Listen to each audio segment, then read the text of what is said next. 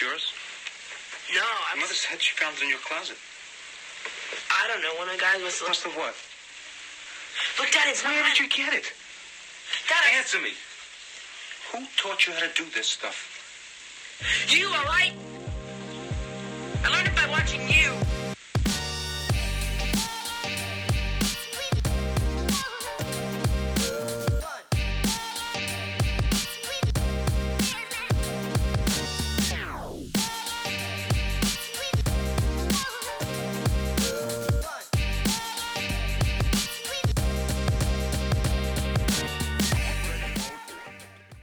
I just clicked record.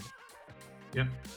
And okay, yeah. So I see the little line bouncing. So I usually do Skype uh, because I like to see somebody that I'm talking to, but um, Uh-huh. it's it's just not doing what I want it to do because I'm using like I'm on the cheap on the on the, like this whole professional operation I got going. Like um, I'm using like a GarageBand, which comes on the Mac to do like the edit, editing and stuff, and I was using Skype because it's free.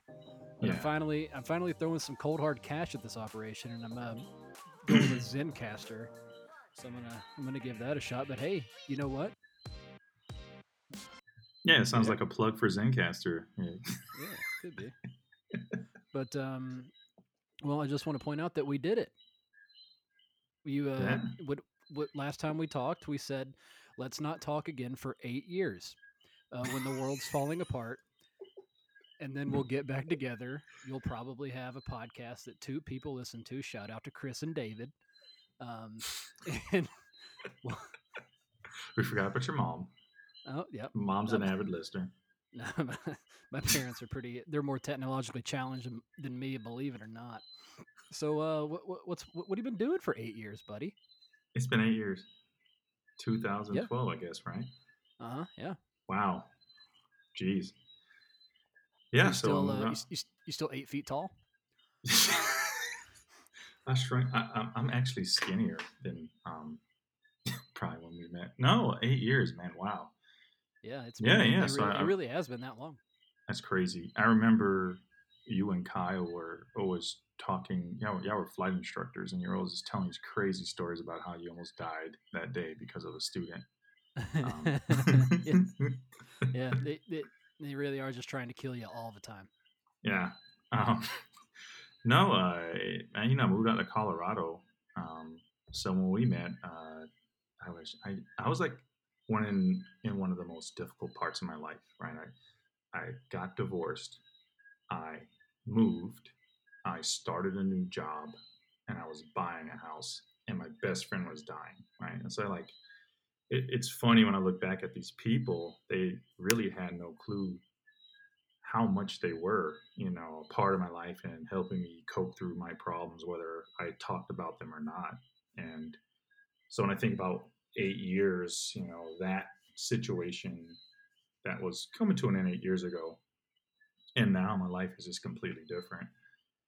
And this has a lot to do with just toughing it out and, uh, you know, following my career and, and really investing in in myself and in my career and my self development and being a voracious learner about self improvement and leadership and everything else. And it's it's just a very I was thinking I was like I'm a very different person. I'm still the same guy, but I'm a very different person. I don't know if that makes any Oh sense. God. No, I, mean, I, I I- I feel that, and I think I knew some of that. I don't think I knew all that. You might have told me, but I was a, a You're I probably a drunk. just I was a real shitbag uh, back then. If I'm being if I'm honest. I was not a good person. Just shout out to anybody I was shitty to. I am so sorry. I I have I'm still trying. Um, it comes Yeah. down to. Hey, I hear a. I I've hear actually s- I've actually a reached back and up and apologized to people like for Oh, being God, such yeah, a I- shit a shit bag. Like, hey, I'm Oh, I really have sorry. to. I have to. Yeah. I, I've had to do that to a few people in my life too. Hey, I hear a squeaking going on uh, in the background. You got like a swing or something going on back there? So have you ever been in Puerto Rico? Uh, no, no. Okay, so it's a frog. It's called a coqui. It's a It's- frog. It's a frog. Yeah. Okay. Well, I was I forgot to warn you about this. As soon as um, No, no. It, it got it- dark, it- I was like, "Huh!" I forgot to tell him there's gonna be coquis in the background the entire time. no. That uh, that adds a sense of mystery to it. This is an exotic podcast. It, it is streaming from Puerto Rico. Um, no, there, there's a bunch of different species of coquis, but the one you're hearing now is called the common coqui, and it makes a sound like which coqui. Um, So, So help me understand. Yeah, help me understand what you do. So you, you talked about um, pushing through and getting getting getting on with your career, having to go through all that stuff. What where did you land? What what are you doing down there? Yeah, so I don't want to get too mu- too much specifics. Um, Oh yeah, okay, yeah. So I, I should have briefed you on that. I, I won't talk about specifics of um, anything you don't want to. Like I don't mention company names that people work for. okay, gotcha. Yeah, I, I, I do broad strokes because I know there's social media policies pretty much anywhere you work, and I don't Yeah. want anybody. th- This is a fun thing, right? We're not trying Gotcha. to make waves or anything. No, no. So what do I do? Um, so I, I work for the federal government, and I I manage uh, a piece of land, and I uh, account it to being a mayor and a city manager and a biologist and a park ranger and an engineer. You know, all combined into one thing.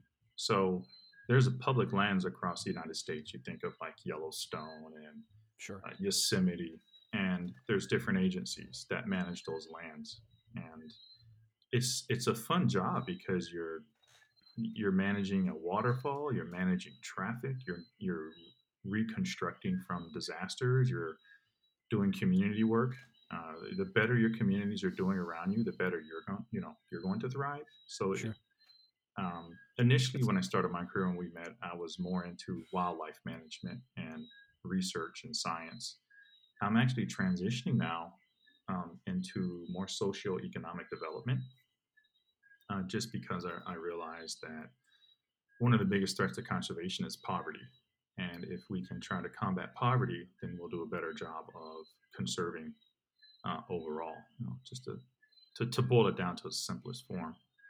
So I'm trying to work on conservation through addressing poverty and and helping people with their livelihoods.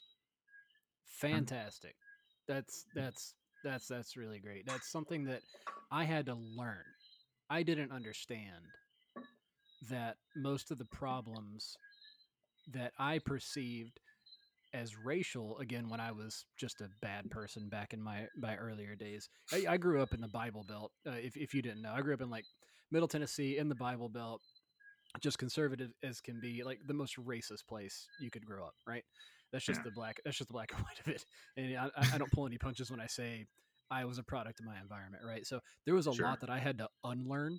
Um, after I got out of that environment and got out of my friend groups and moved around, and one of the things that I had to unlearn was the things that I perceive as racial problems are, in fact, poverty problems.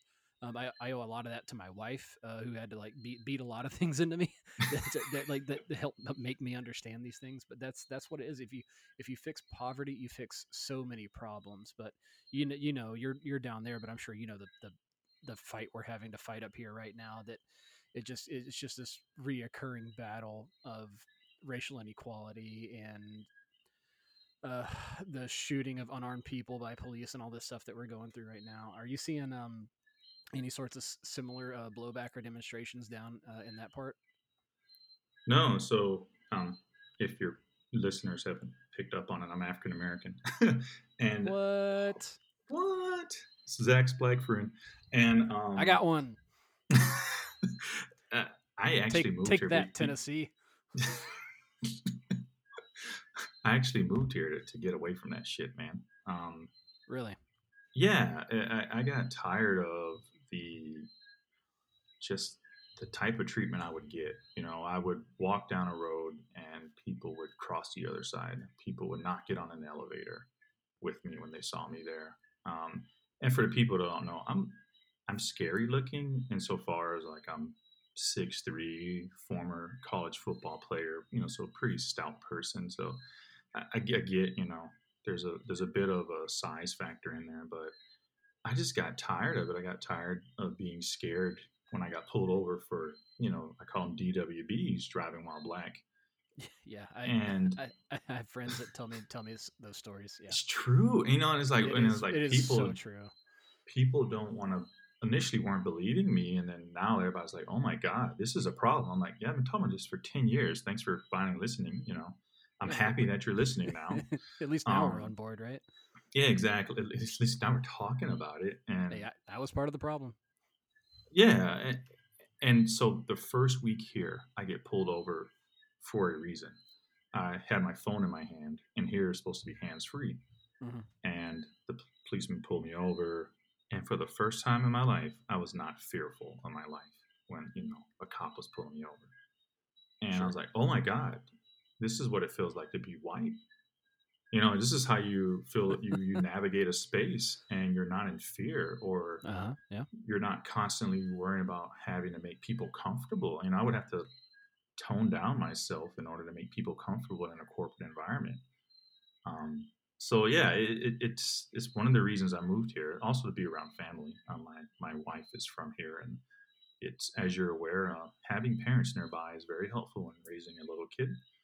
Um, Yeah, just uh, just got mine down by me. Um, we we don't we don't foist our our baby on him too often. Like only if we need to like run out and go to the store or something like that. But yeah, it's it helps. It really does. It's a it's a challenge. I feel kind of guilty taking him away from my uh, my sisters, who are still up in Tennessee. But it's just the way that things had to shake out, you know. But Yeah. um, I'm curious. You know what eh, you you know you said you've changed and you've evolved and you realize are about poverty problems and which raises a bunch of other set of questions like why are people poor you know? And we should Well, probably even talk about redlining um you know, Yeah, it- there's yeah, like this systemic hundreds of years of these things and for some reason when we have these conversations people don't want to talk about it. They're like oh no slavery's over you know? Barack obama's president. There's no racism. And you're like okay so either the narrative is that there's a group of people that have culture problems and they're lazy and that explains their situation or maybe it's something a little more complex than that So, Um, uh, and yeah. from what I've learned, you, you you are more in tune with this. So I'm going to bounce it off you. You tell me where I'm at. So, poverty-stricken areas, lower income areas, are typically areas that are inhabited by people of color.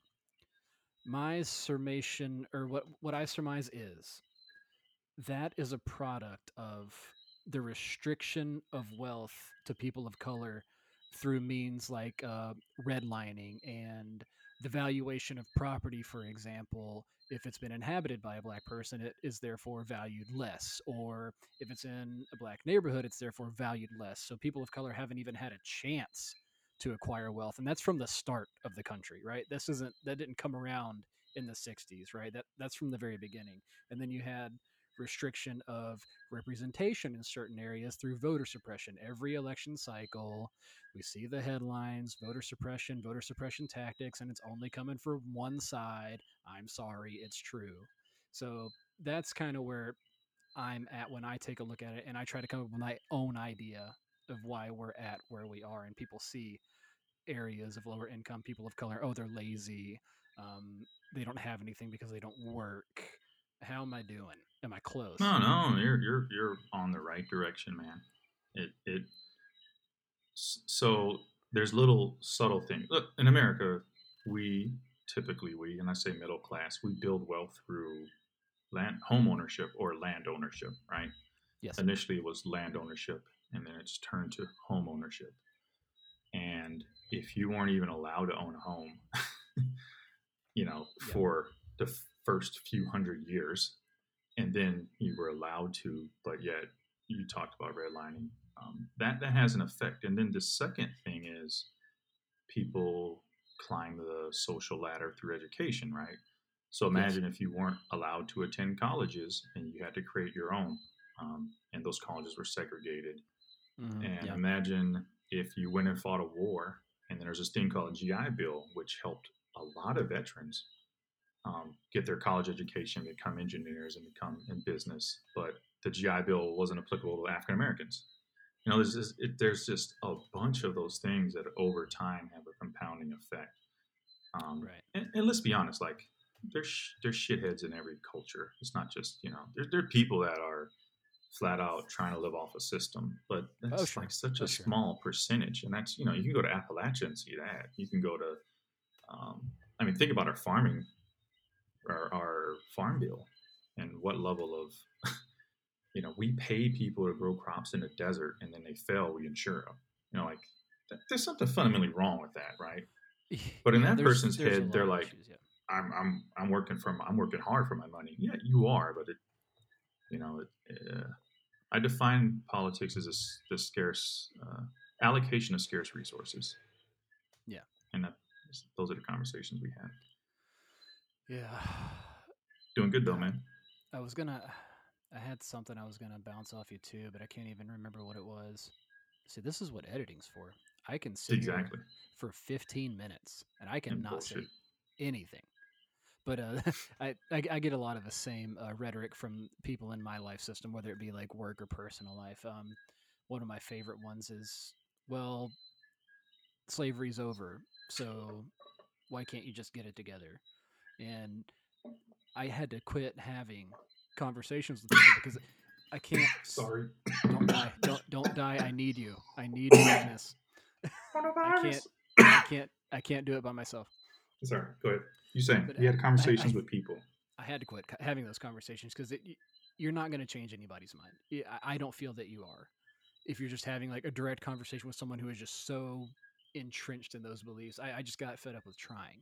It's it's not even a debate with people. Like I I got I got into a conversation with a guy recently over healthcare. You know, we have how many deaths per year because of our healthcare system, and basically the way you survive a major medical event in the United States is a GoFundMe from strangers and his his response was well our, our, our healthcare system is good enough that's good enough to you that's that's your good enough like it's, it's people who are so entrenched in their views are just i don't know I, i'm glad that we have these conversations but i'm not hopeful that you're going to change anybody's mind i like to think that with every generation that dies it gets a little bit better that's what I tell myself. You know, like when our parents' generation's gone, and even after we're gone, who knows what the landscape is going to look like socially Oh my politically? gosh. It's already Yeah. so radically different in our lifetime, right?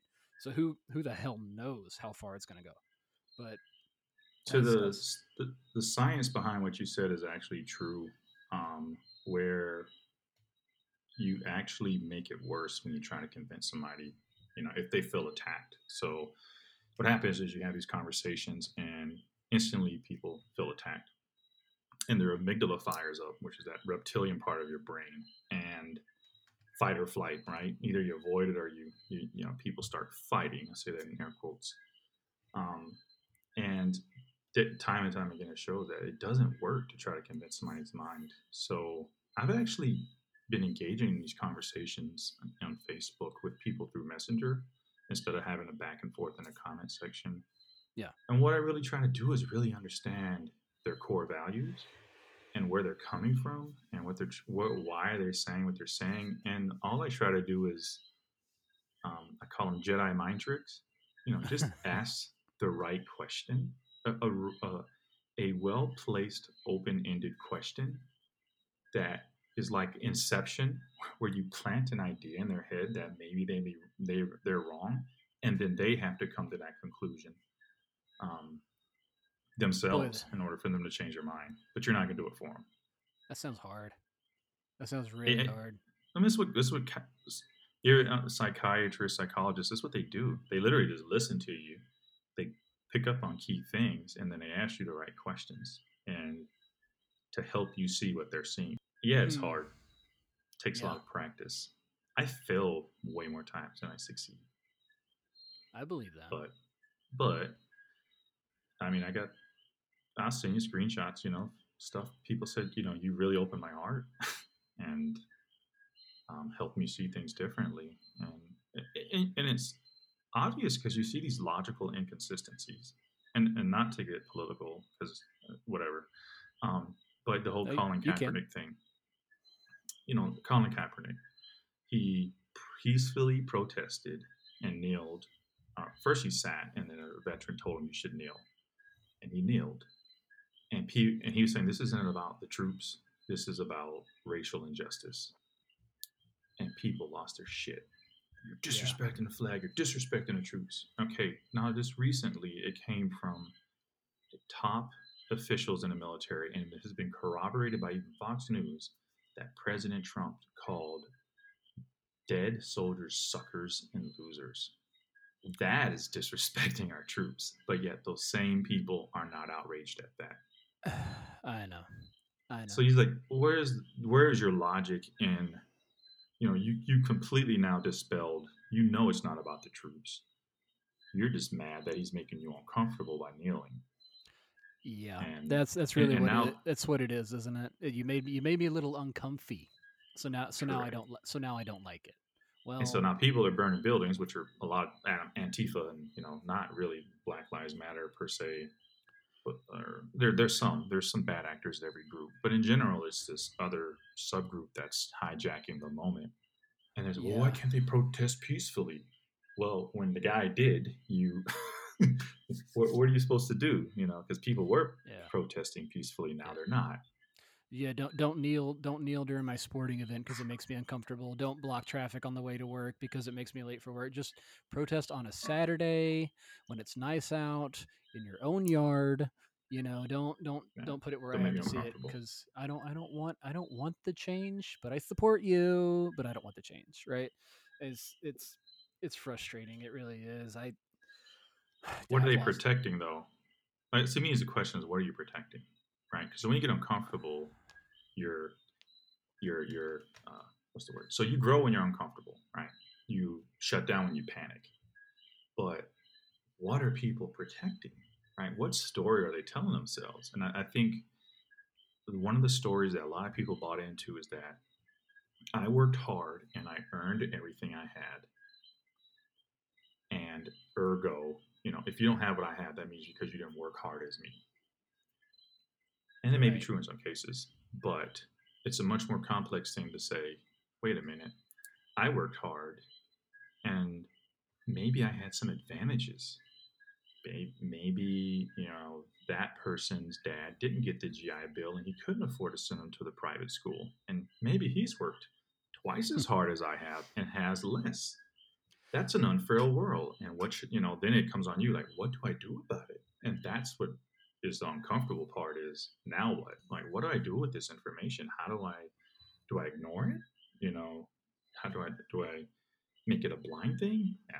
So that's one of the reasons, not the only. There's another another popular thing I, I often hear in my in my world of interaction is uh, the white privilege issue, and this isn't mine, but I I've borrowed it from whoever wherever I saw this. I don't even remember, but here's a good litmus test. Um, if you want to find out if you have privilege, has the Supreme Court ever had to rule that you have the same rights as another group of people in this country?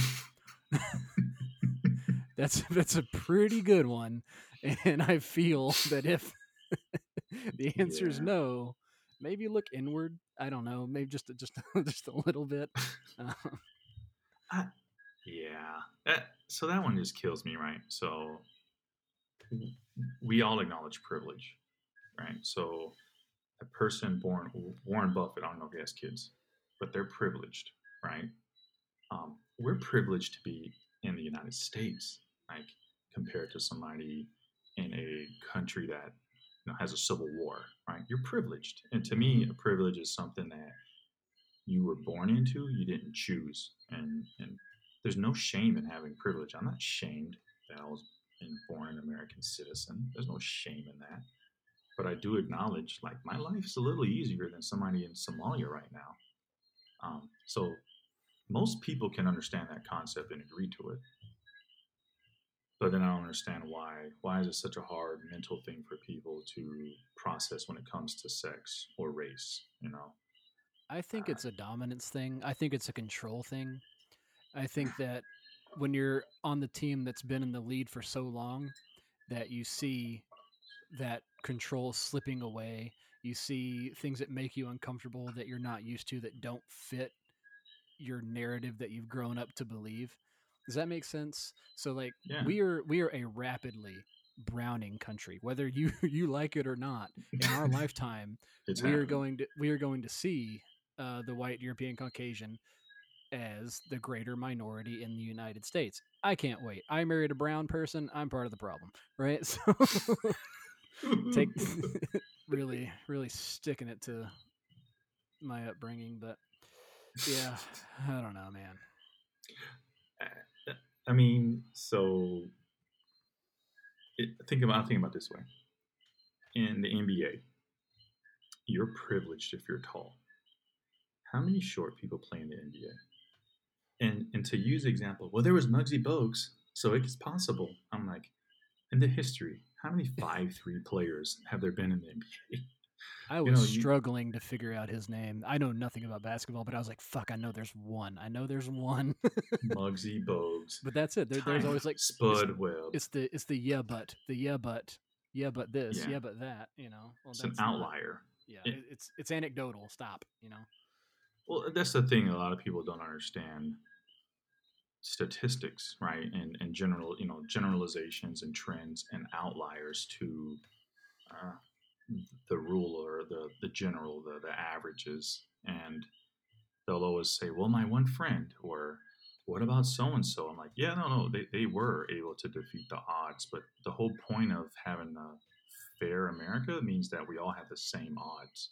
and equality to achieve something Sure. and I think that's what we need to strive for. And and to me, it's like, why would you oppose everybody having the same opportunity, equal opportunity? And I get it. Like, I myself am making decisions to give my daughter an advantage. I am putting her in the best daycare I can afford. Um, that's going to give her an advantage. And and so here I am thinking about, well, how am I contributing to the problem when I'm, you know, leveraging my privilege of my income to raise my daughter? It, Yeah. You know, how do I balance that? And then that's something I, I, struggle with as a as a person. I want the best for my daughter. The whole point of me working my butt off was to give her a better life than I I had, and but now I'm giving her advantages. um, Mm, yeah, you know, I mean- something to think about. I don't know what that means. I my wife told me as coming from s- someone from the brown community. This is her talking. Like, if you have privilege and you don't use it, that's insulting. Like she was talking to me. Like if if you get pulled over and you don't act friendly to the cop, you know, because you know you're going to be okay to get yourself out of something, that's insulting to me. it's like you you have that option. Like why are you why, why would you not use that? You know what I mean? But I think I think it's what you do with it. You know, uh, Yeah. if you if you have the conversations, you know, at least you're giving back in a way. Of course, you want the best for your daughter. I want the best for my daughter, right? But I don't know. I uh, Yeah. I'm not I'm not No, like volun- I'm not like volunteering at the Boys and Girls Club. You know, I'm not like active in my community, and I probably should be in some way, in some form that I'm comfortable with. I don't like being out around people when there's not a pandemic, you know. So I don't I don't know what that looks like. Maybe it's like giving money on a regular basis or something like that to a charity who helps out locally. But I think it's Financial literacy, man. You know, yeah, just yeah, merely working, teaching people what you know. working on that, you know. So, for example, I was not financially literate until I played college football. I actually played football with um, one of the Hooters' uh, son, one of the founders of Hooters, and Mhm. another guy, Coach Carson. He's a really good fire person, Chad Carson. I know, Coach. Um, yeah, Yeah. So I played with his brother. And I learned a yeah, his brother has a younger brother. And I learned so much from his brother because he was learning it from Chad. Yeah. Um and that was the first time I had access to information about finances my entire life. I mean, I learned about compound interest in high school, but that was it. Like so just in and itself, that information was a privilege. And had I learned it earlier, right? who knows what uh, decisions I would have made. It, it was a lot harder to do trading. You know, there were no apps in 2000 where you can download on your phone and you had to like go through a broker and pay all these fees. But who knows what financial decisions I would have made differently had I had access to information a little earlier. So just simple things like that. People don't realize like that's a privilege having access to financial information. Somebody just said, "Oh, you could have picked up a book, and you know, you could have you could have read Rich Dad Poor Dad." Like, yeah, somebody got to tell you about the book, and, and Yeah. you know now, and now it's so much information out there. It's hard to decipher what you know. So I didn't figure it Oh. out, you know, till my late twenties. Nobody told me. I, I knew the basics, you know, growing up. I knew what not to do because there's there's still mistakes that um, I've made and that other people have made that I'm paying for to this day. You know, so I, Yeah. I got a pretty good handle what not to do. But I've been learning um, what to do, and there's a there's a wealth of information out there these days through podcasts, through books, I'm always recommending books to people. Um, there's somebody that, um, well, how do I phrase this? Because I don't want this person ask me not to, you know, make anything public. But there's somebody in my life system. I'll put it that way, who came into a large amount of money, millions, right? hmm and this person had no idea what to do with it and she well there you go she asked me um and the best advice i could give her Time out. Does she have a was- husband? She looking for one? but then Joking. I'm joking. she um so she asked me the best advice i could give her was um you ever read jl collins um simple path to wealth No, I haven't. I, I recommend that one if you're looking for like st- the very simplest, most effective uh, form of stock market investing. J.L. Collins' Simple Path to Wealth. I basically recommended um, what he does um, in his uh, or what he says to do in his book, and basically what that comes down to is you're buying one thing. It's the total stock market index. Mhm. He, he recommends Vanguard VTSAX total stock market yeah. index. Right. Yeah. So you buy that consistently and forever. And the science behind it is if you do like a hundred year look back to whenever, right? The our, the stock market, the total stock market in the United States is biased for growth. That's just the history of it. Six to ten percent, whatever you know, whoever whatever magazine you're reading is going to be your average returns, right?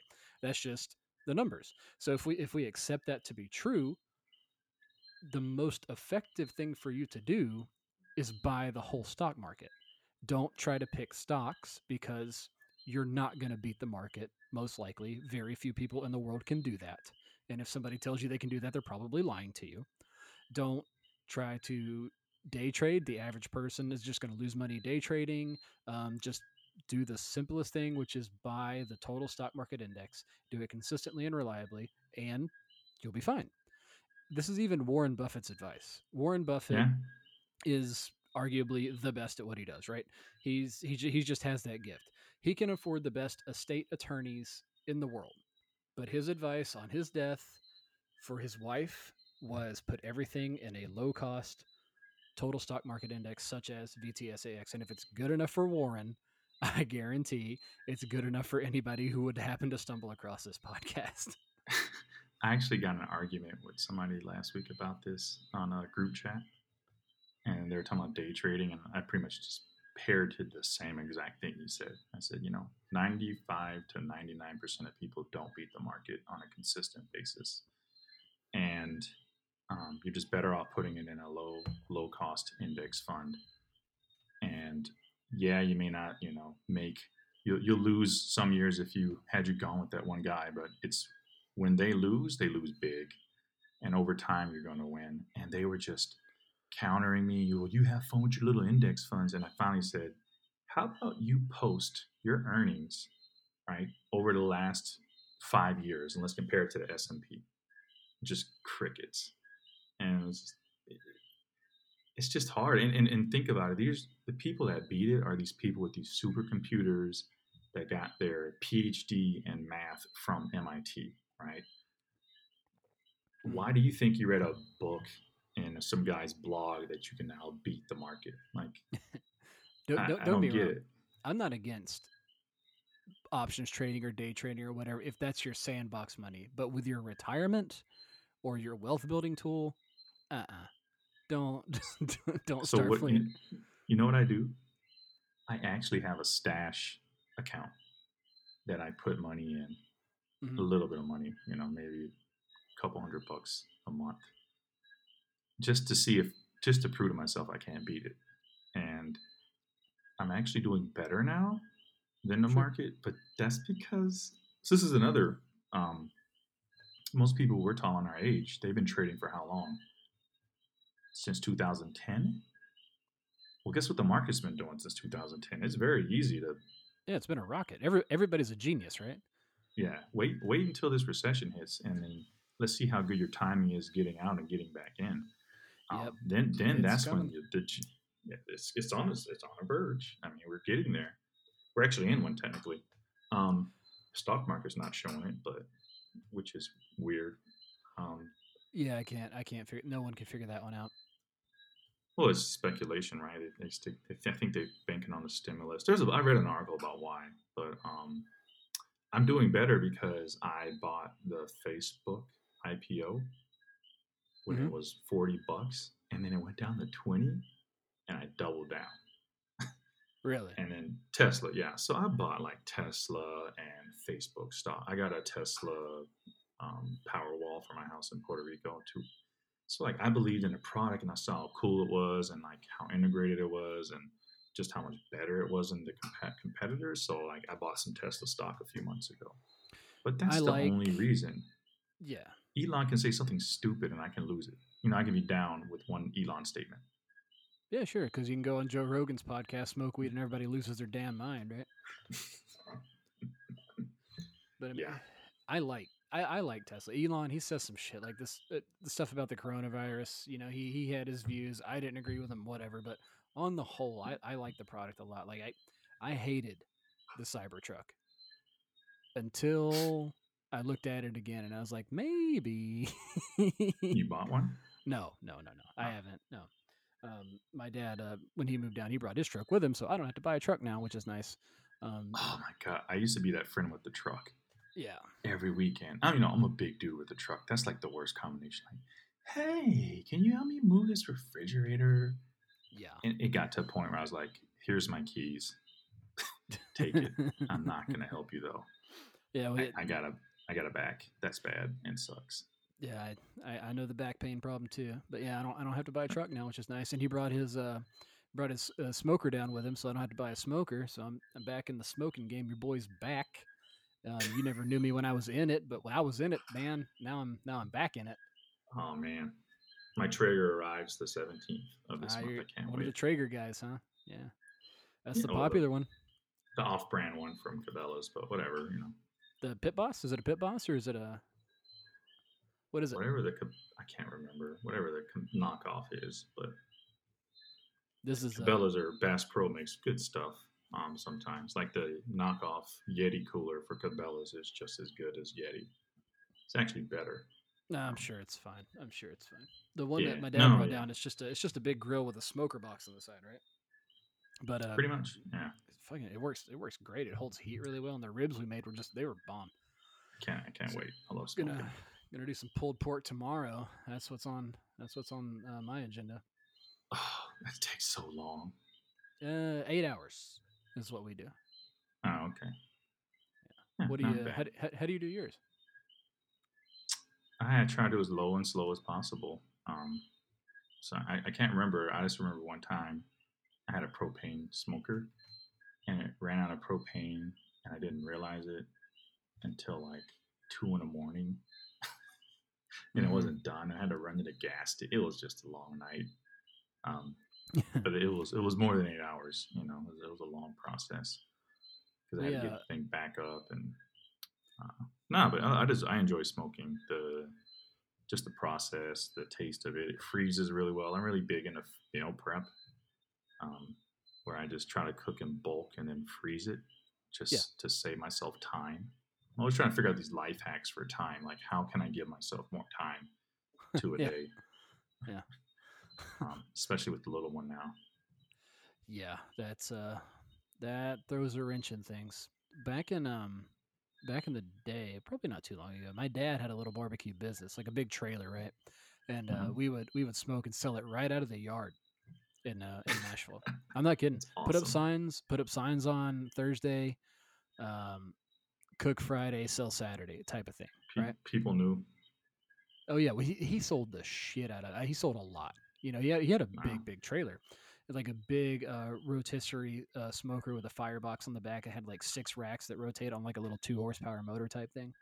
Wow. And he had a, he had another big one that was a propane that he just uses like a warmer, right? So he had like a nice little operation. But um, we would do everything, and this is why I don't understand the low and slow. How people get like really complicated with it. We would do everything at 300. We would use the same rub on the ribs as the pulled pork, and everything's done- at 300, and it, it's the best you've ever had. I know everybody, mine are the best. No, we sold the shit out of these things, man. and the ribs, two hours of smoke, wrap it up two hours at 300, four hours, done. The pulled pork, four hours of smoke, wrap it, four hours at 300, pull it, you're done. It was that simple. Uh, You talk, you talk to people who do like, well, you want to do 225 for eight hours for ribs, and I'm just like, you are just wasting time, bud.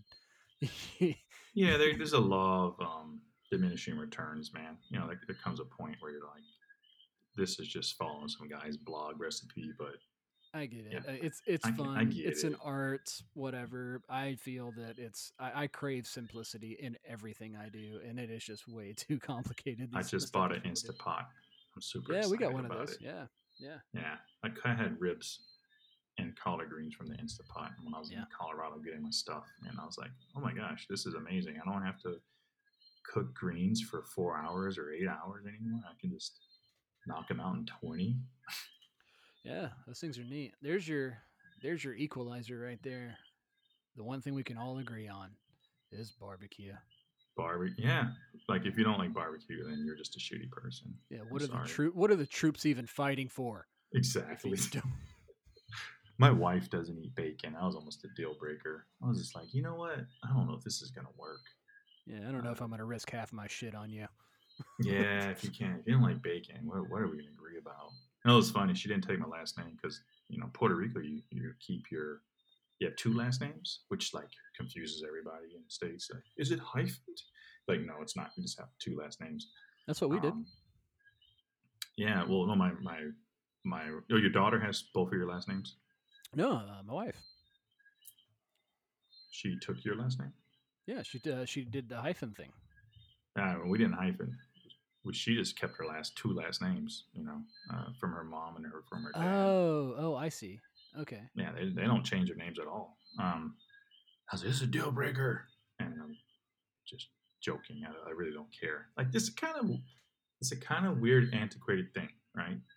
Yeah. Like that came from when a man was literally possessing a woman, and they took your last name. Like, do we really need to do that in 2020? I don't know some people are like, what tradition? You know, I'm like, it's just one of those questions I ask myself. Like, how important is that really? Uh, I don't know. Maybe for some people, maybe for people who want to withhold a tradition, great for them. But I just I ask myself, is that even necessary? No, we didn't feel it was necessary. We didn't do any family names. Like our, our daughter's name, she got it from a J.D. Salinger novel, and her middle name, one of her middle names is our favorite Golden Girl. Um, her other middle name just sounded good.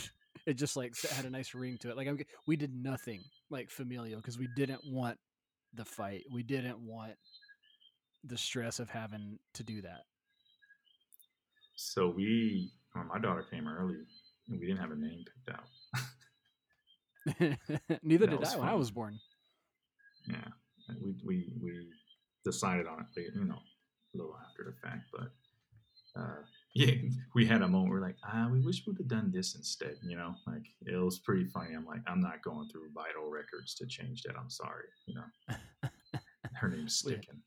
Well, here, here's the kind of people we are. Uh, we were we were planning on having a kid anyway. We weren't married, right? And I'm not kidding. One day, I, it doesn't matter what day it was. We said to each other, "You know what? We're considering having a kid. We should probably just go ahead and get married." And she's like, "What do you think?" And I was like, "Sure." So the next day, I'm not kidding. The next day, we went to the courthouse and just did the thing. And there's like a cooling off period in uh, in Florida. I don't know if it's everywhere. If you just do what we did, so we went to the courthouse, did did the thing, um, held up your hand, and you have to say some dumb stuff, and you have to sign a bunch of papers, right? But you wait, like I think it was two or three days, and then you go get it notarized, and it's official, right? And that Hmm. happened on uh, December thirty first. I think was the day we got it notarized at a UPS store. And I got out of the whole thing for 120 bucks. Uh, so if you're thinking about getting married, you don't have to spend a lot of money, is what I'm getting at.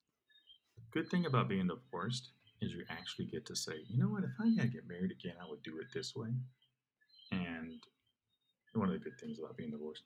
Um, and so my second one, we did something very similar. long story short, we're both federal employees, and but in order for her to get benefits when I move and get a new job, she we have to be married by state law. So we literally got married by my executive assistant in her cubicle uh, for the Colorado marriage, uh, state marriage, and then um, or common law marriage. We got common law marriage first, and then we did the state marriage. But like you, we, we got married officially January, but we signed it on December 31st for tax purposes. Yeah. In a very similar conversation, we're like, hey, you know, if I die and we're not married, you don't get my 50% of my salary benefit, my death benefit. Uh, so if we if I die, she gets a death benefit of my current salary, and vice versa. Like, mm, I should probably protect you. You know, we should probably protect each other with that. And so that's like the main reason we decided to get married or triggered triggered that financial decision. And it's weird, you know, because we got out of our minds this whole what you're sold on TV about marriage and really got into we're in a life partnership. And I was like, I'm with you for my life regardless. I don't plan on going anywhere, but the way the society is set up, it benefits people who sign a contract. That's true. Getting But married. you can get out of a contract. Yeah. Getting married by your executive assistant for benefits purposes. It's like It's a fairy tale. Yeah. It is. I- I mean, you know, we had a wedding because her mother had terminal cancer, and we want, you know, we, we Ah, pushed things okay. forward a little bit. Uh, so Um, you, you actually as- did do the whole thing, yeah. We did the whole thing, yeah, probably for like two grand in Puerto Rico on a. We, it was amazing. I mean, the way we got away for two grand was was nuts. But we pretty much, uh, what I said is, I get married again. I want to get all my good friends together, and we're gonna go on a vacation. Yeah. and we yeah. just happened to get married one day. So we had like a three or four day event where it was one of the coolest things. I got to see all my friends from different parts of my lives, like hanging out and interacting. These strangers that never met each other become best friends, you know, in a matter of a couple days because you, you kind of gravitate towards very similar people.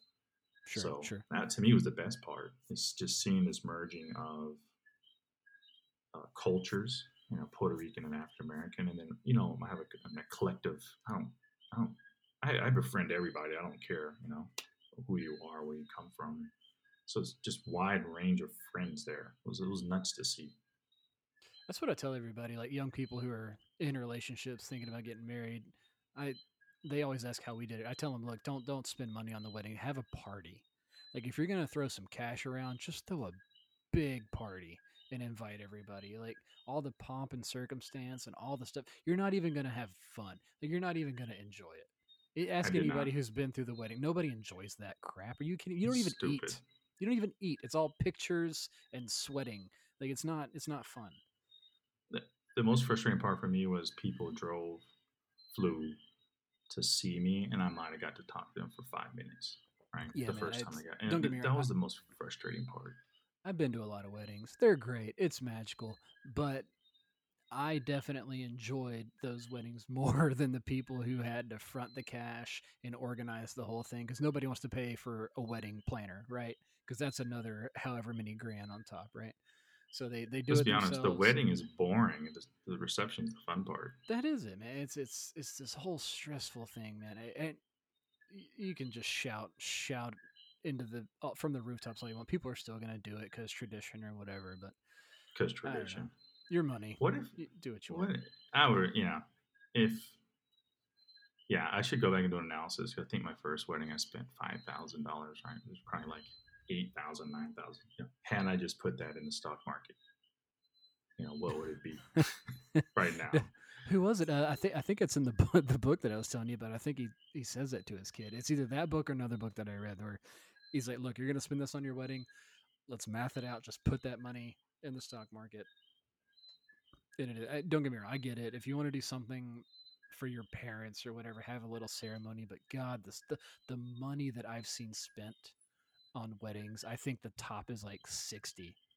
I've been to a sixty thousand dollar wedding. Oh yeah, I've been to stuff like it. it it's just this tax. Like the photographers charge more just because it's a wedding. The cake Well, yeah. people charge. It's just marriage tax. Um, you know, and, and again, it just depends on your values. Like if you value that pomp and circumstance. If that's important to you, well then, great. I, I haven't heard anybody that's ever been, you know, excited about after the fact. You know, they would do it very different. Most people after the fact say they would do things very differently. Um, Every single time. Every single Yeah. time you talk to somebody who's been through a wedding recently, they'll tell you, you know, I wish I would have done this or that differently. Of course, Yeah. of course, right? It's a big stressful thing. Of course, you want to do something differently, but usually it's So like I can't, I can't believe what this cost me. No, yeah. So, question for you: If you can go back and tell your younger self two things: one about finances, and two about what we discussed earlier, uh, your worldview regarding you know cultures and race. What would you tell yourself? If I could go back, and I'm talking getting the way, way back machine and go back to like pre-college when we 15, were, 16, yeah. yeah, when we were talking about funding college, I would have learned and paid more attention to my options. And I got out cheap relative to other people that went through the aviation career path. I got out Mhm. cheap, but I would have told myself, consider your options because what you're about to do is shitty. That's that's what I that's one thing I would have told myself. Um, as far as the worldview thing, I think I always knew I was wrong, but everyone else else in my life system just kind of echoed that that um, environment back at me. So it's just I don't even know if I would have listened. You know, I Mhm. I don't know. I don't know what I would what I could have told myself. You know the scary part now is what are we doing that our kids are going to be ashamed of us or Oh, not God. doing or I not know. saying? I know I still have my biases. I I am constantly trying. I am a white man from the south, and I am trying. like, and that's this is the best I can do. I'm trying to learn. I'm trying to be quote woke as I possibly can to understand social issues, right? Um, but I, I am sure I am just doing a bunch of cringy stuff still in my private life that my kids probably going to see and just roll their eyes at. You know, I watched. I don't remember Eddie Murphy Raw. I'm Oh, yeah. delirious. I haven't seen it in a long time, I- but yeah, yeah, yeah. Cried, and I would always quote it. And I want. I turned it on uh, when I was having, we were playing Cards Against Humanity or something, and I was listening to it, and I I just cut it off. I was like, "Oh my god, this is terrible! I can't It's believe I It is I bad, used to man. laugh.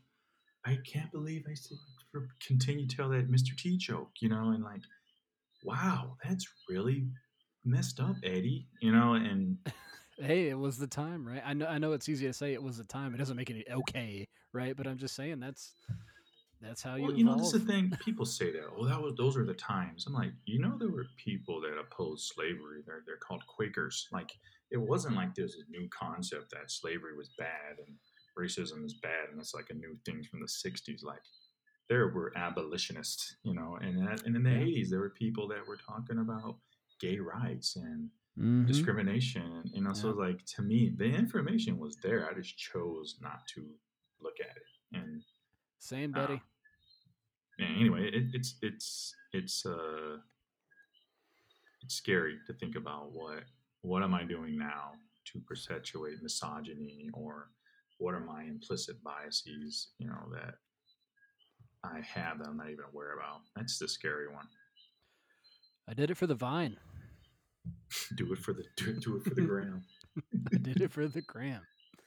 I don't know, man. Oh man, well, that's pretty cool. To, I think if I went back and had to tell my 15 year old self, um, it would be so.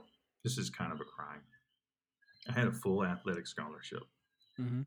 for undergrad, and my master's and PhD probably cost me about twelve thousand dollars combined.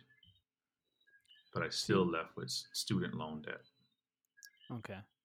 because all my friends were. This is such a uh, so I'm I'm dumb. I have dumb luck when it comes to finances. Um, I finished college in the early 2000s. All my friends were working for Wells Fargo, selling crappy mortgages, just making money hand over fist, or they were flipping houses, just crushing it in the market.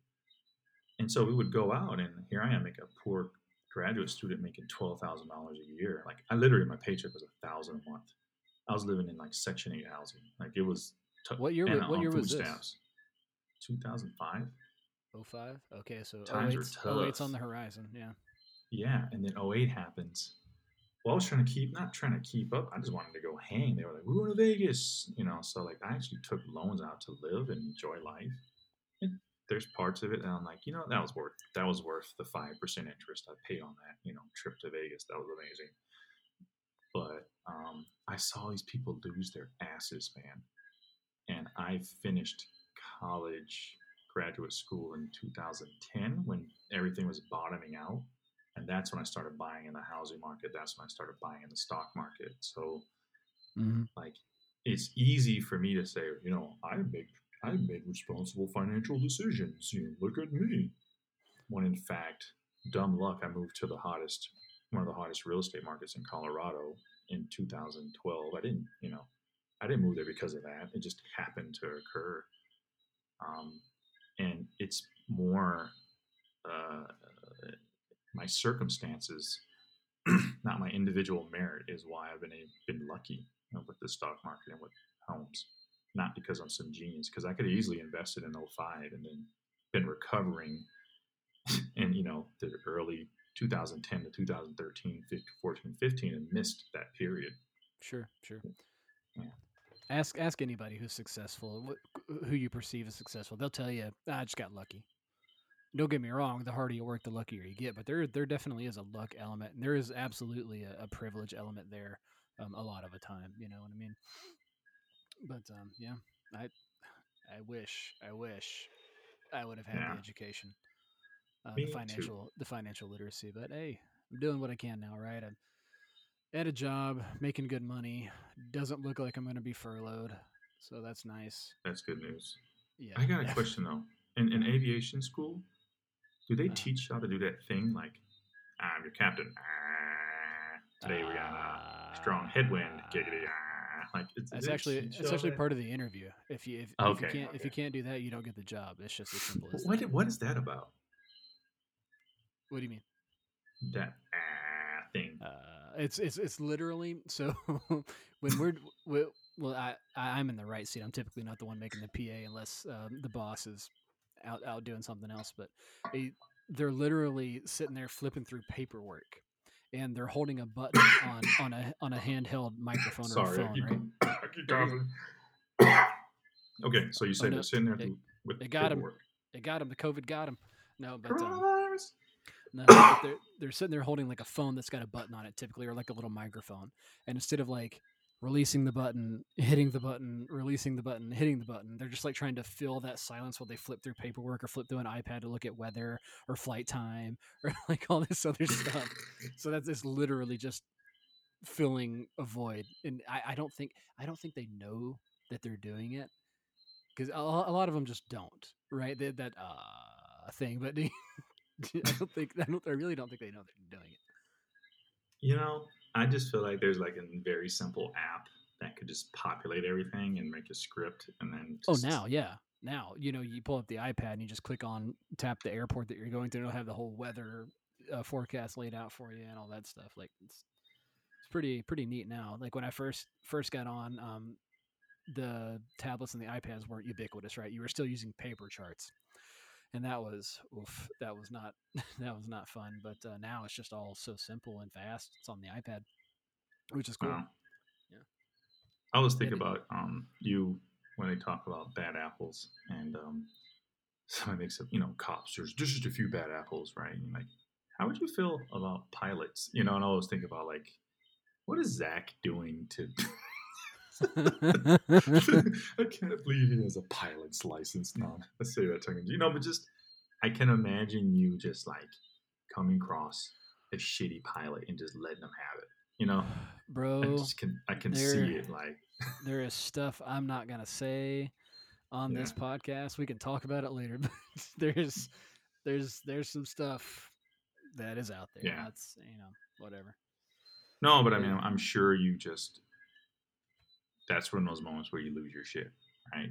Oh, Because God, you, I know, you take your profession seriously, you take safety seriously. of course like- you do. I don't don't get me wrong. You you take you take the job seriously. You take safety seriously, obviously, but you can't take yourself seriously. I can't tell you how Oh, yeah. much it bothers most people in this profession when someone is just so tightly wound. Like we are not special. We don't like we don't consider ourselves special despite the despite the stereotype, you know, how do you know a pilot's in the room? He'll tell you. No, but I mean like nobody takes it like super seriously. Like okay, most everybody is laid back, everybody's nice, everybody takes it easy, but every now and then someone is just wrapped way too tightly around the axle, takes it way too serious. You're like, okay, all right, come on.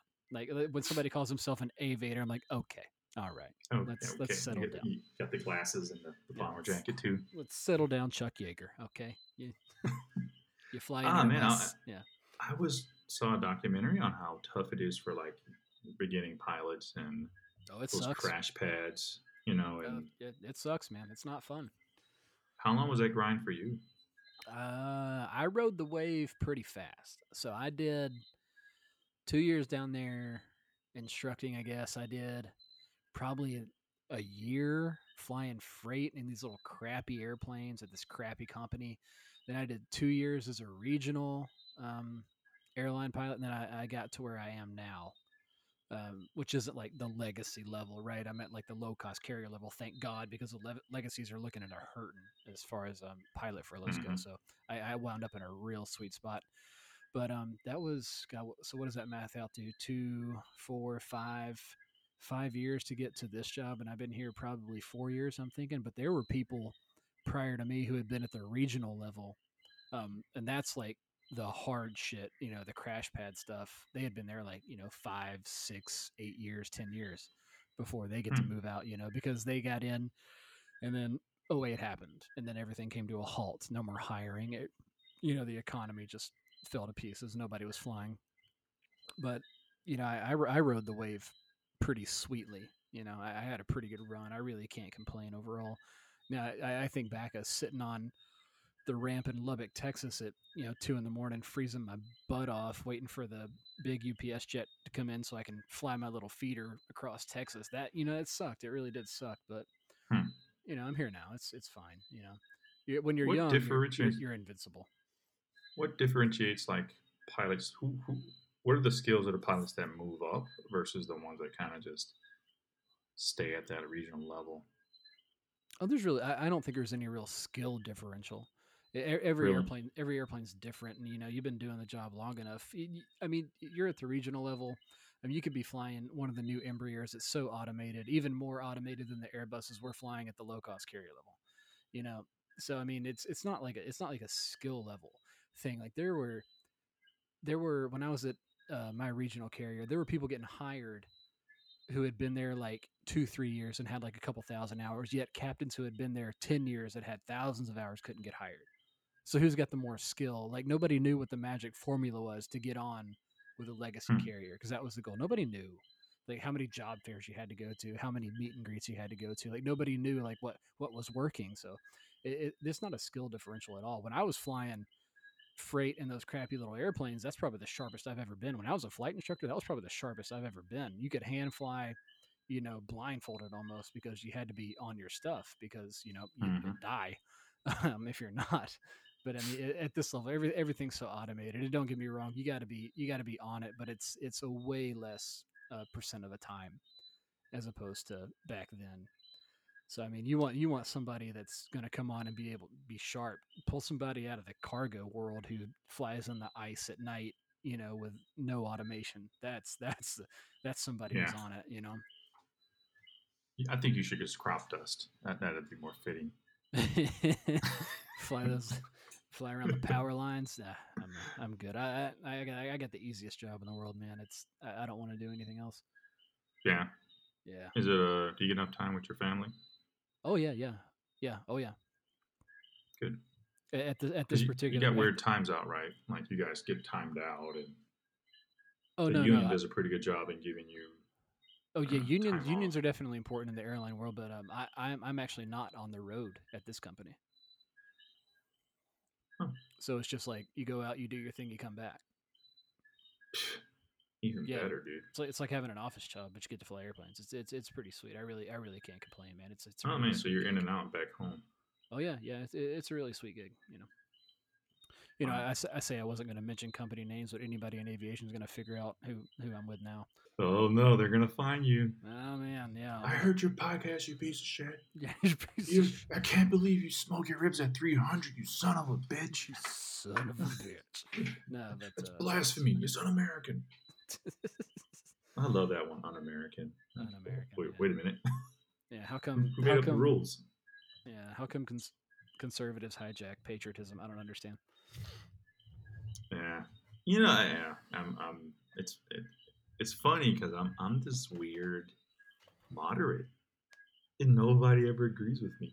You know, I'm, I'm a, fiscally I'm conservative, and you know, socially I'm liberal. I don't want to say like ultra conservative fiscally. I just like think we should have a balanced budget. You know, just things like that. Um, Yeah, I, I feel that way too. a You big know, debt. Yeah, I, I, think. Yeah, it, it is frustrating because a lot of people don't understand budget. Um, working for the federal government, you become very intimate with budget. And if people understood how much we spent on Social Security, Medicare, Medicaid, and defense spending, they wouldn't Oh, yeah. be worried about cutting, you know, I don't know, the EPA's budget. Like it's a rounding error. I worked for an agency that was in charge of conservation for over 500 something areas across the globe. And their budget was the same as the military's band. You know, the people that like to play the horns when the president get off the plane? Yeah, yeah. Same budget as over, you know, hundreds of millions of acres of man- in management. It's just, it's ridiculous. Um, yeah, a- it's, a- and people don't understand it. And then it's like the crisis somehow hijacked it to where, like, if you say we should probably get defense spending, you're un-American, safety, you know, blah blah blah blah. and yeah, like, whatever. Yeah, it's like uh, how, was how much safer are we? I don't know. I would just like to see teachers and nurses make more. That'd be nice. Um, Police, I, I would love to see prof- our police professionalized. Um, make yeah, make it a job worth having and striving to be better at. You know what I mean? I mean, I, I know, and this is this is anecdotal, and I'm sorry. This is probably going to rub people the wrong way. I know people growing up that became cops. I know the Yeah. caliber of person that's being taken into police forces in in in small towns across the country. It's just no. It, and Dude. it's they're not getting paid enough. They're not, you know. Maybe No. that's why not enough people apply. I don't know, man. I, I'm, Well, I'm speaking. I'm speaking out of my wheelhouse. I've got friends in law enforcement, ex law enforcement, ex military. I am sure I am way out of my depth. It's just I don't know. No, no doubt. I mean, like that's the thing. People make it this either or thing rather than this nuance. If you talk to any like level-headed officer, um, I have a lot of friends that are in law enforcement, um, and most of them are federal agents, which there is a very different caliper of recruit typically. You know, for federal agents versus um, a local PD somewhere else. But they, they don't like bad cop. They don't like those. They, they all know those dirt bags. You know, they, they they're just as disgusted by a lot of things. They're just not. It's not safe to say anything because of that fraternal nature of the police. But It's it's not. I do think- it, it, it's not. You know, I don't I don't Understand we should pay them more. that. we, we we're asking them to. We're asking them too much. We're asking them to be you know healthcare providers, and it's just not right. And I I think we should be getting people that um, are getting certain levels of education that are uh, have understandings about things like implicit bias or um, mental health. And it's not to say that you need a college degree, but I, I do think uh, we, sh- like you said, I have a couple friends. I went to grad school with this guy who, in my face, acted like he was, you know, all about Keenan. And when um, oh, one of the girls in our class was a white girl, had a crush on me, he started lecturing her about black men. And she told me about this. And this guy has a master's degree um, and is a police officer. And so, like, wow, you know, even on that, like, this guy is educated, squared away, acted like Mm. my friend, but was a piece of racist piece of shit. that didn't like white women dating black men. Yeah. It's a control thing. Yeah. I will say, like, are you racist? Do you mind if people date outside their race? Well, well, well, well, well. What about the kids? And I'm always like, I, look at me. I well, don't look at me. I didn't turn out okay. But in general, you know, kids with my my mother's um, from Europe, uh, but it, it, it, so this is another example, right? So my mother's from Europe. My dad's African American. If I said I'm Danish, nobody would believe me. Not one person. I'm just as Danish genetically as I am African American. But nobody would accept the fact that I'm Danish, nor will they accept the fact that I'm. Right, if I say I'm Caucasian, they're like, "No, you're not." All right, just that in itself. I mean, it, it- people say you don't look Danish. Like, well, what does a Dane look like? you know, and- Nobody over here is gonna know. You, you ever go over there to that part of the Yeah. world and visit and hop yeah, around over every- Europe and stuff? every three or four years I was going. My grandmother was sick. I would go as much as I could. Yeah, no, I would, I would go. Um, I love it. I love it there. Um, it's interesting because we know all the time you hear about Denmark when, when a lot of the very liberal people are talking about social. Um, Mhm. Yeah. And socialism or de- democratic socialism. Um, which again, like I wish we could have that nuanced conversation. Like, You're a socialist rather than like a democratic socialism, which is very different. Um, Well, so you are know. you once you turn 62. yeah, exactly. Don't cut my social security. Um, but they still have problems. It, but the, you you can climb the social ladder like much easier there than you can in the United States. They joke and say if you want to live the American dream, move to Denmark. Um, but I had family members just say some mean shit about immigrants you know, and how they're living off the system. And, and, and it's interesting because I got family in the countryside and I have family in the city. And um, there's still that dynamic tension, and there always will be of this us and them and, and people paying into something and not wanting people to live off that system. Mhm. That's gonna be a problem everywhere, and Mhm. and so there there's still it isn't this utopia, um, but I do I must and me and my cousin and I we we actually compared pay stubs, and he paid way more taxes. But when we added up my student loan and my medical and forgot something else, we were paying we were getting exactly the same amount of money take home pay. So Really? you know, it's a wash. Yeah, it's a wash. Like think about it. Your medical, medical and student loan, right? That could be anywhere from what three, four hundred to a thousand a month. Yeah. Right. Yeah. Um. Yeah, that that's a lot of money. So say you make, say you make a hundred thousand dollars, and that you make you paying a thousand. That's twelve thousand dollars, right? Roughly ten percent of your income, and you're paying a thirty percent income bracket, and there they're paying forty something. That's about the same. 10% you know. Me and the wife, uh, we mathed it out because we were we were having the discussion about the uh, universal health care uh, that uh, Bernie was proposing. I think it was three percent tax across the board, and um, I actually came out ahead. Um, if you mathed out like what I was paying monthly uh, for a family, and if you just assume you're going to use your out of pocket, right? So I was I would come in like a couple thousand dollars under on a three percent tax. Hmm. You know, so I, That's the I thing. would- I struggle with that, man. I I don't want. I don't think the government should be in the business of being in business. I, uh, you know, just as somebody who works for the federal government. but you know, we had a we had a good healthcare system in the '70s when it was nonprofit, and I think there's another model that we should be talking about. You know, a nonprofit. Should we be profiting off the sick people? right? I think that's a fundamental question we should ask ourselves as a society. Do we want to profit off of people being sick? Because what kind of incentives does that create then, right? And maybe we should look at a nonprofit model that we had before. You know, was anything wrong with it? And what was wrong with it, and how could we fix it? But like, do I want the government running my health care? Like, I oversee a permitting system, and, uh, and I've seen other permitting systems, and it's bureaucracy, man. Like, I swear, I think there's somebody in the federal government that says, "How can we make this as difficult as effing possible, and let's do it that way."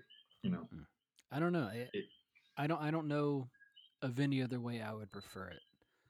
You know what I mean? I, I, I, I hear what you're saying, but I don't. I, I I don't. Admittedly, I don't know anything about what our system was in the '70s. I just don't. But to me, on its face, the other option is definitely superior to the one that we got because the amount of money that's being made off of people dying is just it's it's, it's disgusting.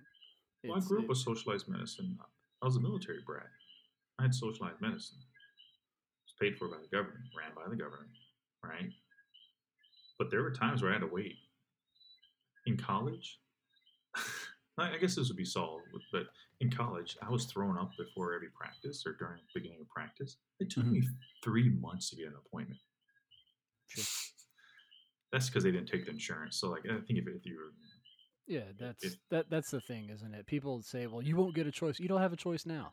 If you if you have uh, cancer of, of a certain type and you want to go see the best specialist in the world, the first thing you're going to do is call your insurance company. You don't have a choice. Your insurance company picks for you. And if if if the insurance company doesn't accept that doctor, well, then I guess you just set up a GoFundMe. Like you don't have the choice. You don't have freedom now. So I, I don't understand the argument of, well, if we have socialized medicine or anything like that, you just won't have a choice. Well, you don't have a choice now. You don't. You don't.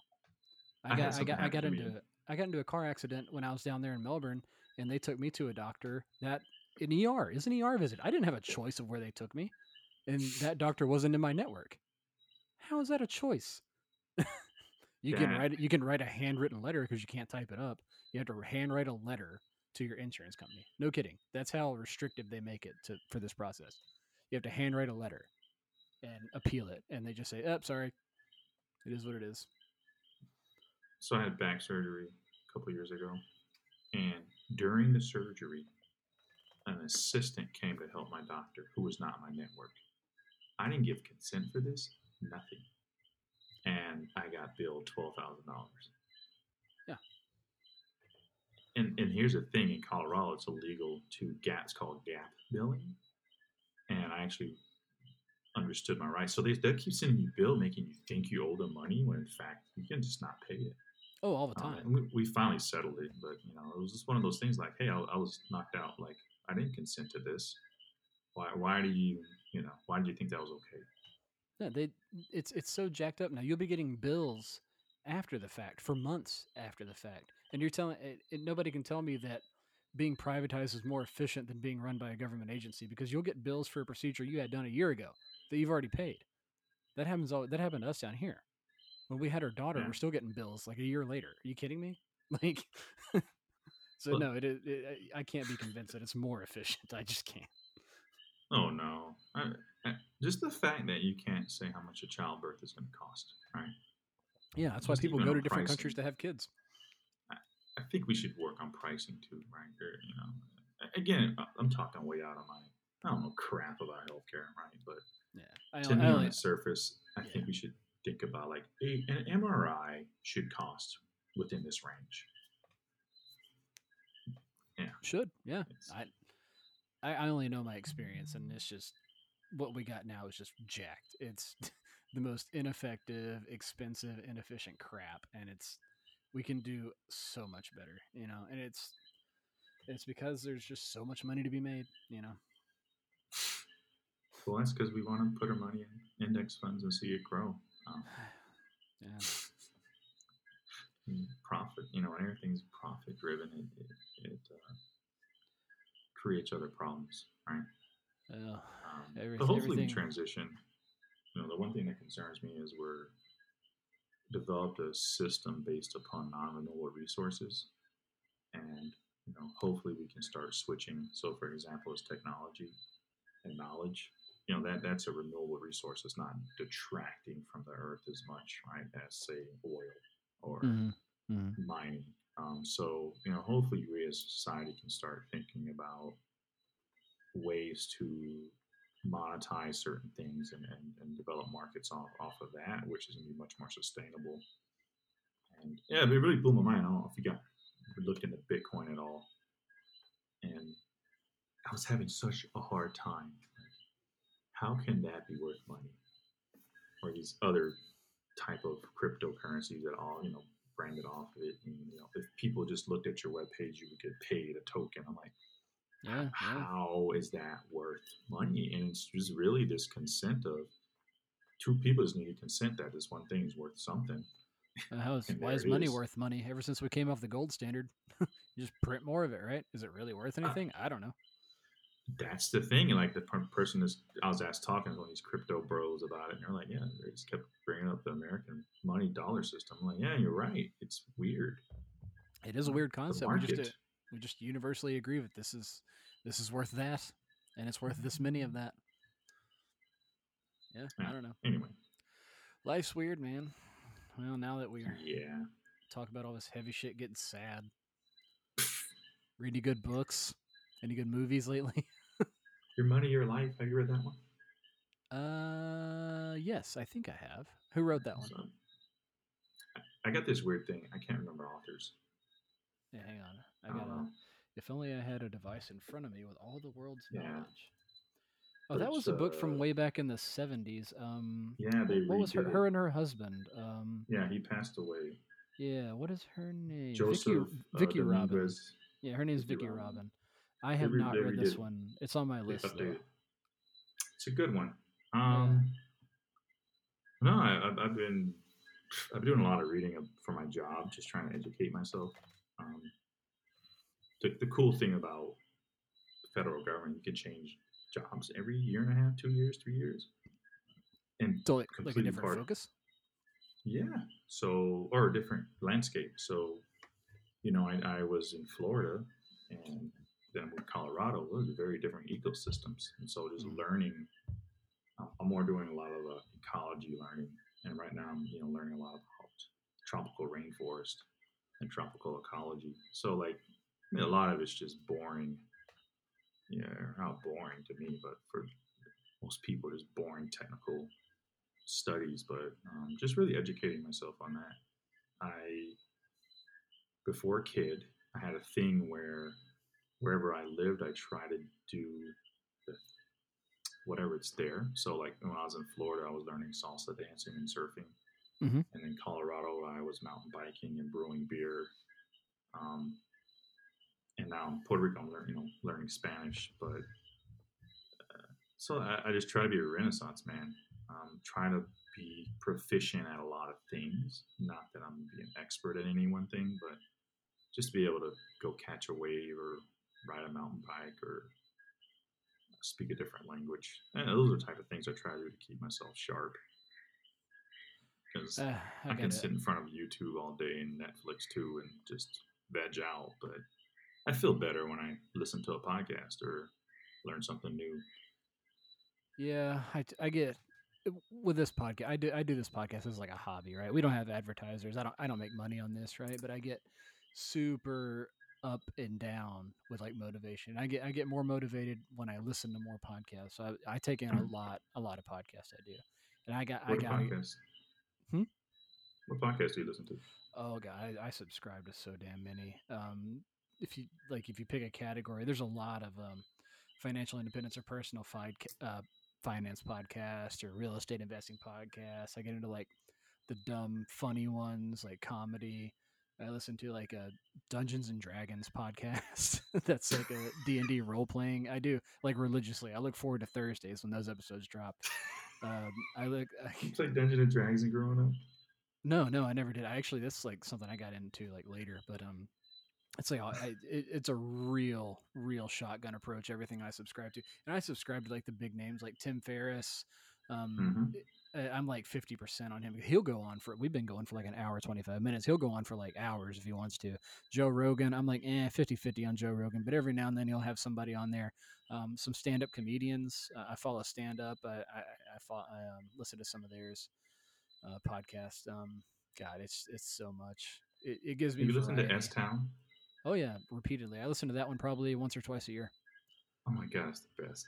Oh, it's my it's one of my favorite things. It's I recommend that one all the time. I could not stop. Have you listened to This Land? This land? No, I don't know that one. What's that? Really good. Um, it's about uh, Native American rights.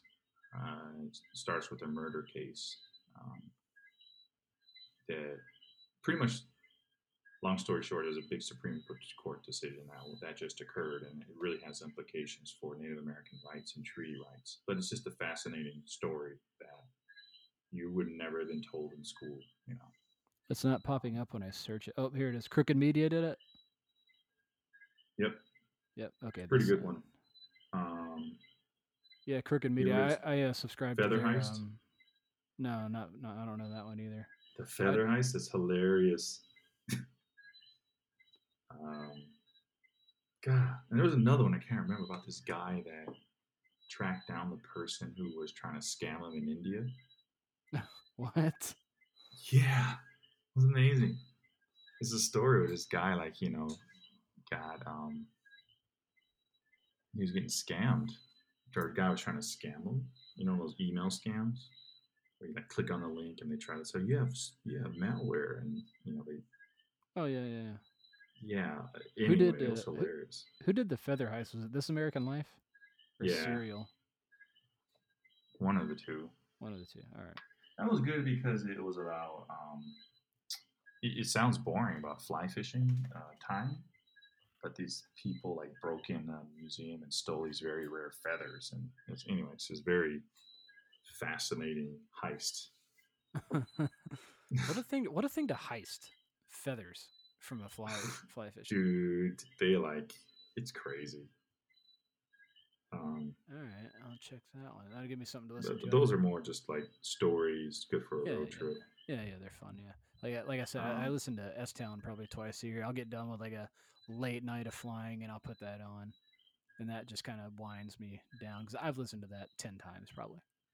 It's hilarious. Yeah. Um, reply all.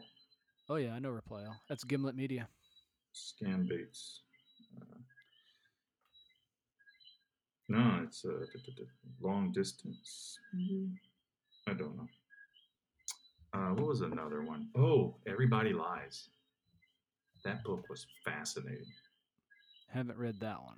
Okay, so the premise is you can look at Google searches in real time. So, for example, they were looking at what was being Googled after Obama gave a speech, right?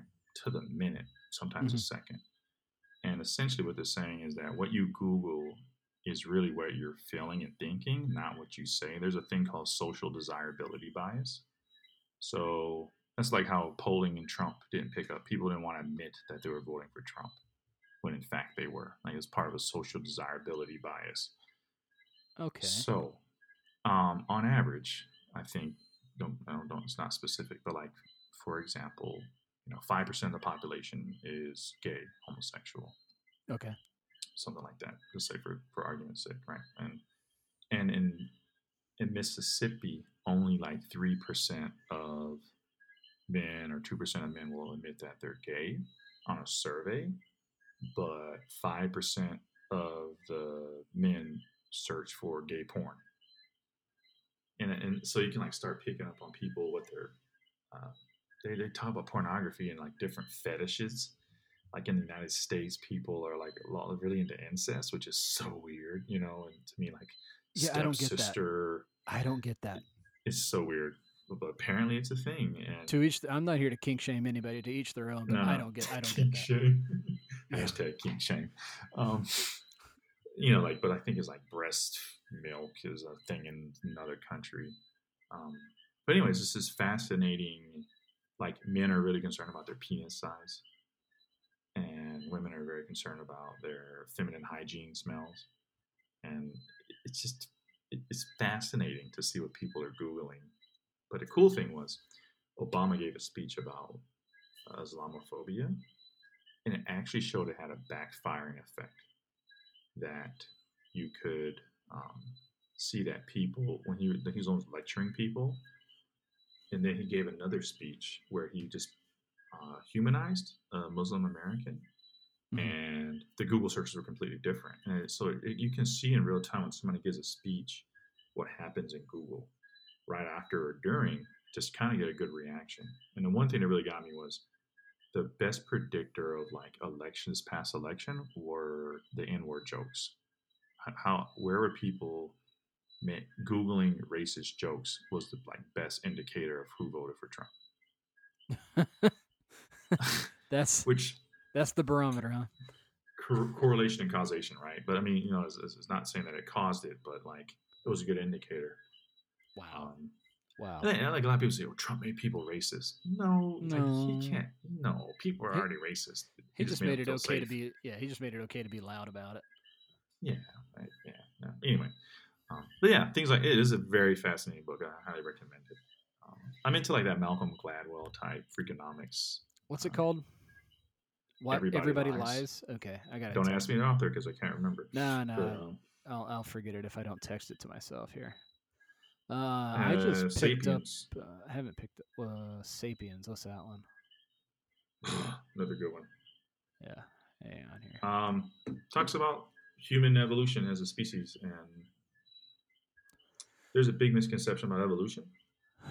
Everybody like thinks Yeah. it's like we're this linear thing that there's an ape and then it came us, and like you know, it, rather than a they think of it a line rather than a branch.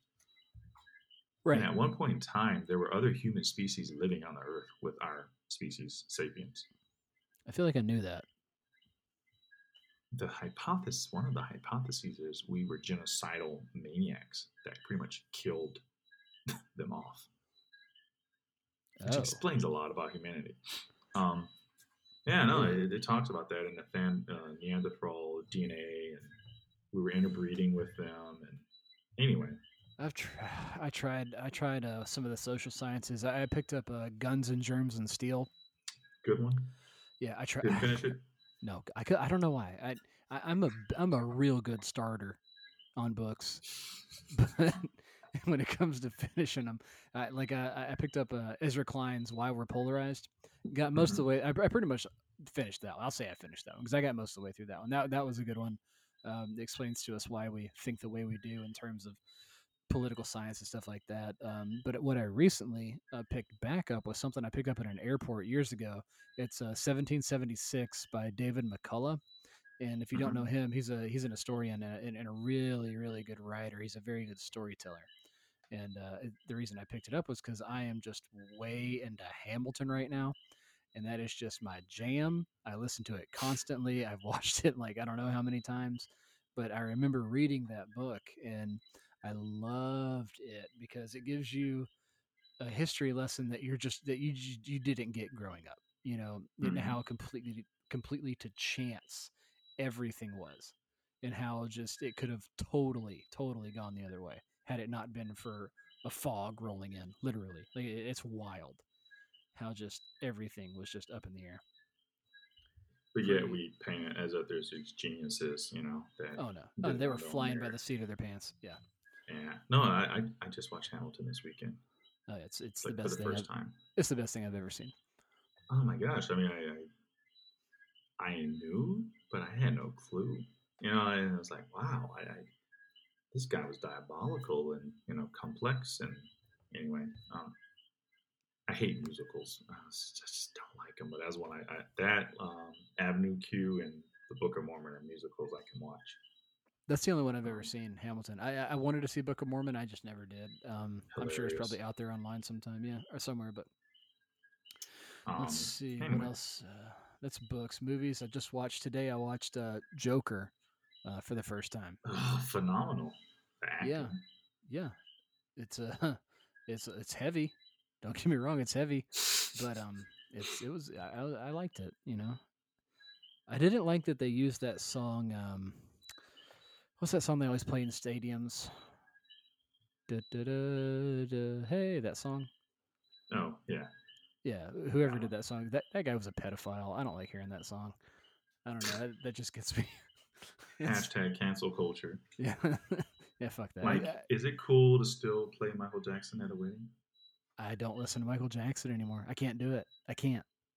I can't. I can't watch a Tom Cruise movie because of the whole Scientology thing. I can't. I don't know why. It just. It really gets at me. Like I. R. Kelly? No. No R. Kelly in the bedroom? No. No. The, hey, I'm a real meat and potatoes kind of love maker. Like, there's no, There's no R. Kelly going on in the. Potatoes.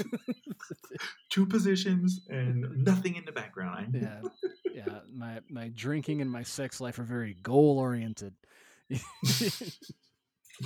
Dude, by the way, you need to get something different than Red Label. I'm judging you on your liquor selection. I was like Red Label. I, I finished my gat my glass I had here, but yeah, I, for the price, I like it. I'm like Macallan 15 all the way, you know. Well, yeah, money bags. I'm not trying to. I think I, I think I go through too much of it to justify fine liquors. I think is my problem. I think if I was a if I was a more on the other side of uh, the lower end of social, you know what I mean. But I keep I keep it at the house, you know. Yeah, I mean, I, I have a nice collection, but I, I, my brother said to me, "Man, you know I know you're not an alcoholic?" I was like, "How?" He's like, "I came to your house in a year ago. Like, you had the same bottle there. That's roughly the same amount." like, yeah. If I yeah, got something, that's if I got something, if I got something worth having, like if I got a bottle of Johnny Blue for whatever circumstance, you go, I'm gonna tell myself it's for special occasions, but I know good damn and well I'm gonna have a burrito and start craving that Johnny Blue, and it's just, it's just not gonna last, man. It's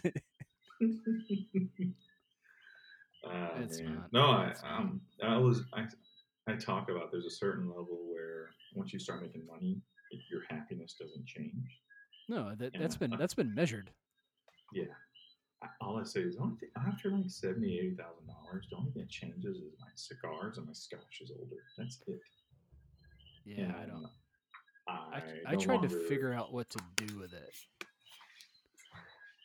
I, I try to figure out how to most effectively because you, you you know you work really hard, you go through all this shit to get to where you are, and you're like, okay, now what do I do with it? You know, I grew up middle working class. You know, I don't know what to do with that. You know, so that's that's why I started learning. You know, Yeah, and I, I just didn't want to.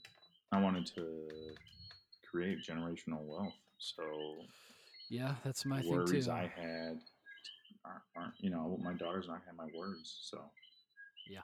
Um, no, no, no. It, it, it just it's just interesting, you know. And by, I'm not rich by any means, um, but uh, it's just, just after a certain level, like money doesn't. I may go to a restaurant and not worry about the price of food. I may book nicer hotels or Airbnbs, but that's about it. Like my life isn't mine, you know, monumentally better. I may have less worries. I may can recover from a speeding ticket or a ten thousand dollar medical bill or something. I can recover quicker, but my happiness hasn't changed at all. Yeah, I think I think that's definitely true for me too. My happiness didn't didn't really change. My stress level kind of went down, and I kind of got to move Yeah. up that um, the hierarchy of needs a little bit, you know. But Mhm. um, yeah, yeah, you're right. Self actualization, Yeah, oh, creating a no, podcast. no, yeah, nowhere nowhere near self actualization. Come on, you're talking to a guy who wears cowboy boots and a tank top, uh, unironically. Like that's just how I dress. Like, I wear board shorts, like flower board shorts. yeah, I wear uh, tanks every day. It's hot down here, man. You know, it's hot down there. Yeah, yeah. Are you are you in the same state we met? Florida, yeah. Okay. I, I I'm over in um, I'm over in Tampa. Okay, Yeah, Tampa that's Bay a little area. nicer. A little Uh, nicer. I, I'm on uh, the other side of the bay. It's Melbourne. it's a little town north of Clearwater that nobody's ever heard of, but it's uh it's nice here. Yeah. Nice. No, it's good to know. Um, I thought we plan on doing a Florida trip, so I'll Well, if you, um, Whenever um we're not in a pandemic and we're it was like and it's like the before times. If you ever get up to Disney, we want Disney to be the thing with um our daughter because we don't have to get on a plane to go there, you know. So definitely organize a organize a meetup up there for sure. Yeah, and I have a bunch of friends that are our age with kids roughly the same age. Yeah, yeah. I've been meaning That'll to. happen. Um, which have we have had kids kind of late. Um, what, year? What year did you finish high school? Oh, oh God. Uh, oh six. Okay, you're a little younger than I am. So, um, yeah, no, I, I, I yeah, I I had my kid was, shoot, I was, I can't remember how old I am right now, honestly, but um, I was 36. Yeah, I'm 30. Hold on, I'm 32. My wife's 38, 39, somewhere in there. Okay. Yeah. Um, so yeah, no, I I had my kids kind of late, which I'm glad. I'm a much better dad than I am. Oh yeah. Like oh, right yeah. now, I'm like people are texting me like, "Hey, I'm with my daughter," you know, Yeah. or just the level of maturity and prioritization is very different. If I was 21, I would be. I wouldn't have been a bad dad, but Yeah. would have been a very different father. All right, man. So- I'm gonna I'm gonna see what happens when I click stop recording. Okay. Yeah. All right. Uh, insert send any material. yeah. insert generic podcast outro. There you go.